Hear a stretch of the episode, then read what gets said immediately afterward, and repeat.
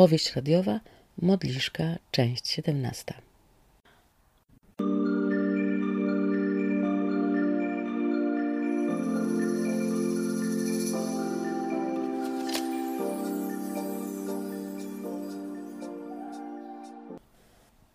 Pani dyrektor, więc. Y, więc tak, zaczęła raportować Magda. Ponoć jest kłopot z tym kontraktem z Ukrainą. Zespół Antka się zbuntował i nie chce tego robić, a raczej nie chcą przygotowywać projektu pod jego przewodnictwem. Anka chce koniecznie się z panią zobaczyć w tej sprawie i porozmawiać. To co, na którą umówić godzinę?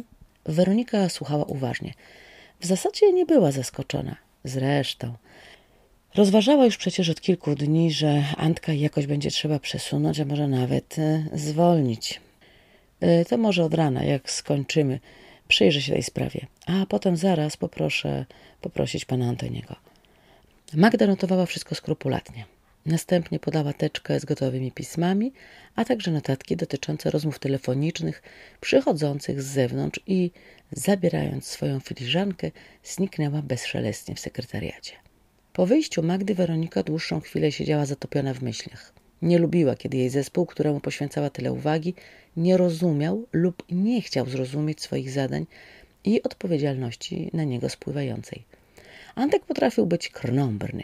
Pod płaszczykiem przymilnego faceta krył się tak naprawdę pewny siebie dupek. Nie ustawał w chwaleniu się, kim to jest, z kim to trzyma, jakie ma numery telefonów. Na firmowych imprezach bywał, mówiąc delikatnie, wszędobylski. Potrafił podejść do każdego i z nim zagaić. W jego wykonaniu takie rozmowy typu pitu-pitu rzeczywiście były podręcznikowe. O niczym gadał z wielką wprawą. Gorzej było z merytoryczną debatą. Tu przeważnie kiwał głową potakująco, po czym powtarzał to, co inni wcześniej mówili. Nie wiedzieć czemu miał wysokie notowania na górze. Trudno go było zdyskredytować w oczach szefów Weroniki. No i to był jej problem.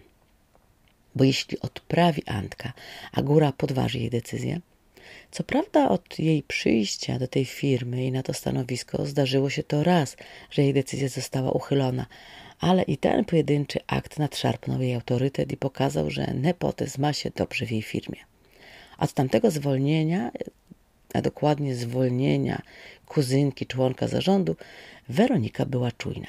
Wiedziała od tej pory, że protegowana osoba w zespole to same kłopoty. Ludzie jakoś mieli zakorzenione w sobie wykorzystywanie swojego położenia i powiązań z osobami wpływowymi. Do tej pory nie przyglądała się Antkowi jakoś szczególnie, nie zrobiła swojej prywatnej inspekcji, a raczej dochodzenia. I trzeba było to zrobić teraz, przed podjęciem ostatecznej decyzji.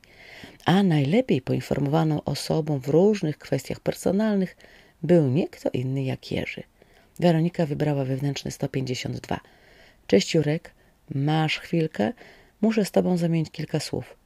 Hej, jest problem, poinformował szef działu HR. Teraz nie mogę. Mam gości z policji. Co?